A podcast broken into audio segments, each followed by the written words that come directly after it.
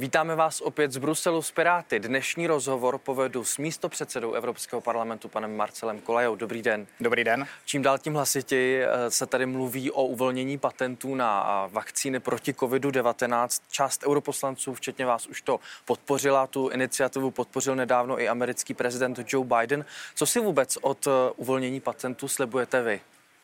Přeci jenom Um, proočkovanost v rozvojových zemích je naprosto minimální. Um, my můžeme mít v Česku pocit, že se proočkovanost daří, bez ohledu na to, eh, teda jak hodnotíme českou vládu, jestli se daří očkovat nebo nedaří očkovat, uh, tak to nějakým způsobem postupuje. V těch některých rozvojových zemích se skutečně bavíme o tom, že tam není očkovan prakticky nikdo. Například v Africe uh, bylo dostupných zatím něco přes 30 milionů vakcín. Afrika je obrovský kontinent, 1,3 miliardy lidí. Um, je, je, je potřeba proočkovat a z těch 30 milionů vakcín ještě navíc většina nebo velká část šla do Maroka. Takže si umím představit, že skutečně Afrika je naprosto minimálně proočkovaná.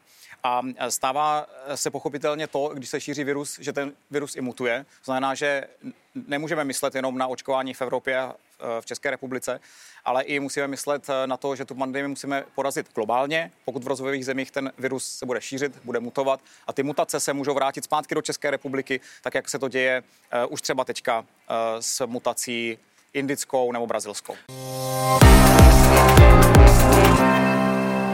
Tím častým argumentem proti této iniciativě je, že se v těch zemích zkrátka nejsou dostatečné ty výrobní kapacity, ani tam nejsou dostatečné personální kapacity. Bylo by tam dostatek lidí podle vás, kdo by vůbec uměl tu vakcínu vyrobit, nebo jak by se tohle dalo vyřešit, i ty výrobní kapacity, které tam třeba nejsou?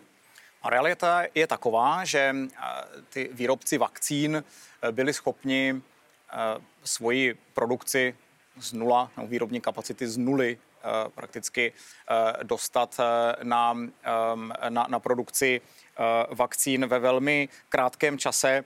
Začali produkovat milion vakcín týdně a jak si není důvod si myslet, že by to v jiných laboratořích nebo v jiných firmách, které by byly schopny vyrábět vakcíny, nedokázali. Konec konců, oni skutečně existují výrobní kapacity, které leží ladem. E, jako příklad můžu uvést to, že nedávno se AstraZeneca domluvila například se Serum Institute of India, která bude vytvářet, která bude vyrábět vakcíny AstraZeneca. Nicméně těch příkladů já mám tady víc, takže můžu jmenovat například v Kanadě společnost BioLice, která se dohodla s Bolívií, kam může dodávat vakcíny, nicméně nedaří se jí vyjednat možnost právě získání licencí na eh, výrobu vakcín. Eh, dále je to v zemích, jako je Jihoafrická republika nebo Bangladeš. Takže těch příkladů eh, máme hnedka několik. Vy jste zmínil několik výrobních kapacit právě v Africe. Tady všude by se tedy podle vás vyráběla vakcína proti COVID-19, kdyby se uvolnily ty patenty? Ty vakcíny eh, samozřejmě není potřeba vyrábět jako vyloženě v té zemi, kde se očkuje, ale pochopitelně se bavíme o tom, že by se eh, mohly vyrábět, eh, vyrábět prakticky po, po, po celém světě. V té Africe například jsem už jmenoval jako příklad země, kde by se mohla vyrábět, je Jihoafrická republika. A co se týče eh, toho argumentu ekonomického, že by eh, ty firmy eh, farmaceutické, které vyvinuly tu vakcínu, ztratily motivaci vyvíjet v budoucnosti nějaký další lék nebo nějakou další vakcínu, tak já o tohle úplně nemám strach, protože to pochopitelně bude civilizovaná diskuze, do které budou zapojeny Spojené státy, Evropa a tak dále, které určitě budou uh, chtít, aby ty firmy tu motivaci uh, nestratily. Uh, bude tam nějaká kompenzace za to, že právě ten patent nebo ta, to patentové omezení bude dočasně pozastaveno. Uh, konec konců také si musíme uvědomit v té diskuzi, že velká část prostředků, která šla na vývoj těch vakcín, tak byla z veřejných zdrojů. Takže tohle to všechno do té debaty samozřejmě potom zapadne a předpokládám, že se dojde k takovému řešení, aby eh, to bylo pro, i pro ty farmaceutické eh, firmy něco přijatelného. Konec konců všechny farmaceutické firmy, které, které vyvinuli vakcínu, tak hlásí rekordní zisky. Třeba firma AstraZeneca eh, v prvním čtvrtletí zvýšila tržby meziročně o 15% ta výroba samotná těch vakcín, ale přece něco také stojí, není to jenom o tom patentu. Eh, někteří odborníci také říkají, že právě ty chudší země by stejně neměly prostředky na to eh, si zaplatit vůbec výrobu těch vakcín. Jak se na to díváte vy?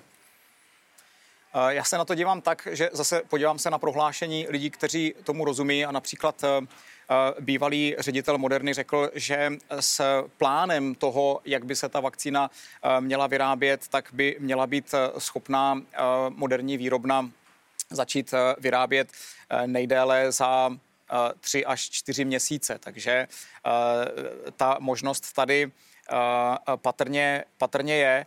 A Eh, pochopitelně pro všechny ty země, o kterých se bavíme, rozvojové země, tak, tak eh, určitě je eh, mnohem levnější začít vyrábět vakcíny, než si je kupovat za ceny, které jsou mnohem vyšší než to, co vyjednala například Evropská komise pro Evropskou unii. To se také musíme uvědomit, že většina zemí Eh, vlastně operuje s mnohem vyššími částkami a to je pro ně hodně velká zátěž. Jak rychle by se to zrušení patentů podle vás projevilo? Protože i někteří zastánci zrušení patentů tvrdí, že ty efekty se projeví až za několik let. Pandemie tady eh, teď není krátkozraké měnit eh, pravidla hry takhle rychle?